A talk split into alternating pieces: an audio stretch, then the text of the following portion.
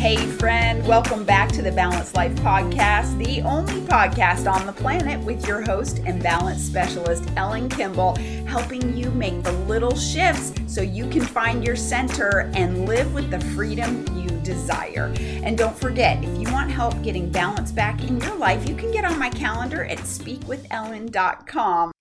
Hey, friend, welcome back to the Balance Life. This is the balance life, not the perfect life, but when you find your balance, everything else comes into better focus and you can live with that abundance.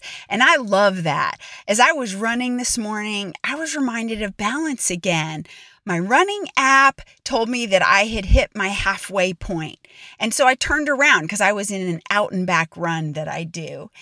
And I started running back and I was thinking about my life. I was thinking about how the next half of my life is ahead of me.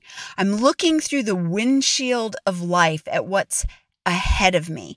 And I've really been reflecting on that a lot because I want the rest of my life to be the very best.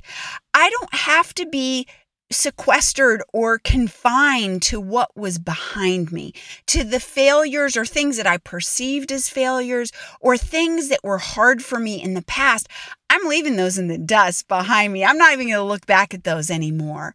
And I am choosing, starting today, to put on this mindset of going forward and of really working at becoming instead of resolving of who I once was. This is my birthday month, and I'm going to be 57 years young. And I say that truthfully. 57 is a great age.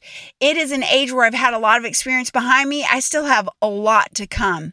And did you know that Moses in the Bible, one of the greatest leaders of all time, historically lived to be 120? You know what that makes, friends? That makes 60 the halfway point. Now, I'm not saying that I would necessarily want to live to 120, but if we live as if 60 is the halfway point, that will bring us a lot more balance. I think about the turnaround point as being center.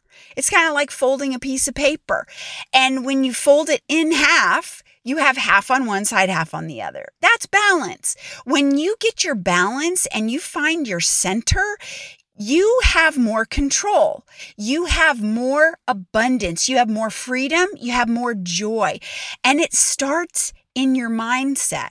So today I realized when I set out for my run, I haven't been running consistently. I have been moving my body consistently, but I haven't been doing consistent cardio. And running is my jive. Running is my my pavement therapy. It's the cadence and the beat of my heart and the rhythm of my breathing and all of that helps me. It helps me think.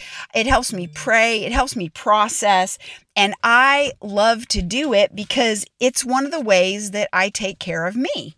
And I take care of business when I'm talking to the Lord and when I'm working through things. And it just gives me that time. So when I got to that halfway point, I started thinking about the rest of my life. And I do spend a lot of time thinking about how I want to live the rest of my life because we all get to choose. And the first choice you get to make is whether you're going to look at it in a positive way or negatively. And that's all a mindset. And being able to choose is going to help you find that balance, that centering. So, as I set out this morning, I thought if I have to walk, I'll walk. I'm going to run as, as far as I can. I'm going to start doing these little interval runs because I'm a little more out of shape than I normally am. So I would run for a while and then I would walk for just a little bit and then I'd run some more. And the whole while I'm keeping my eyes peeled for what's around me. I'm just on this country road. It's the middle of summer. I'm listening to the cicadas singing. And you know what I'm finding? All along the roadside, there are these beautiful little flowers amazing little flowers, different shapes, different petals, different ways of growing, and they're all out there just waiting to be seen and enjoyed. And you know what, friend? That's like each one of us. We all have a little different bloom, a little different blossom. Sometimes we come in different seasons, different shapes, different sizes, different ways of showing ourselves. But the truth is, We all have greatness inside of us. Our Creator put it there with a plan and a purpose. And it's amazing when you start having eyes to see the little things that make a big difference in your life, the little things that can bring you joy you're going to find that they're actually big things. And the reason I say that is because the more life I live and the more heartache that I've endured and overcome, the more I recognize that it's truly the little things that make the biggest differences.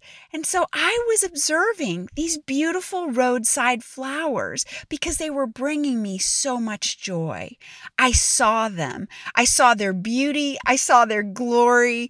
It was amazing. I was just taking all these pictures because I didn't want to miss it. And friend, that's how our experiences are every single day. I saw an older man and a little child. The older man dropped his handkerchief, and the little child went over and picked it up and handed it to him. It was such a beautiful thing. To me, that's kind of like the beauty that's all around us. Do you have eyes to see it? Because that is part of what's going to make up the best of your life. As you're moving through, don't let those little things slip by. I've also recognized on many occasions when I've let those opportunities slip by, I've missed an opportunity to take a picture or to back up or to slow down when there's no one behind me and just take my time, allowing myself to really enjoy something. Last night, I went outside with some very dear friends and we watched an oncoming s- storm cloud. This cloud was so filled with electricity and it was flashing lightning from within. It looked like a nightlight. It was an amazing display of God's glory up in the heavens. And we watched it rolling in. We must have stood there for 10 minutes just watching it. Half of that time, we were totally silent. We were just in awe of the beauty that was happening right before us. And we could feel the front moving in, the cooler air blowing. We could feel it coming in. And sometimes it takes just staying present and lingering. Maybe it takes coming outside and looking up. Maybe it takes setting down your phone or turning your phone on silent so that you can be fully present for someone who's speaking in front of you. Whatever the case, I just want to encourage you today not to miss those little things. In the end, it's the people that you spent time with, the experiences that you've had that are going to make the biggest differences in your life. I appreciate you listening, and I am so excited for you because the rest of your life truly can be the best of your life. And there you have it another Balanced Life podcast in the books. Thanks so much for listening. Would you do me a favor? Would you get on iTunes or wherever you listen to the Balanced Life podcast and leave a rating for the show? It helps amazing people like you find the show faster, and that's who I'm looking for amazing people just like you. And when you're ready to work together to shift your life from off balance to abundance, get on my calendar at speakwithellen.com.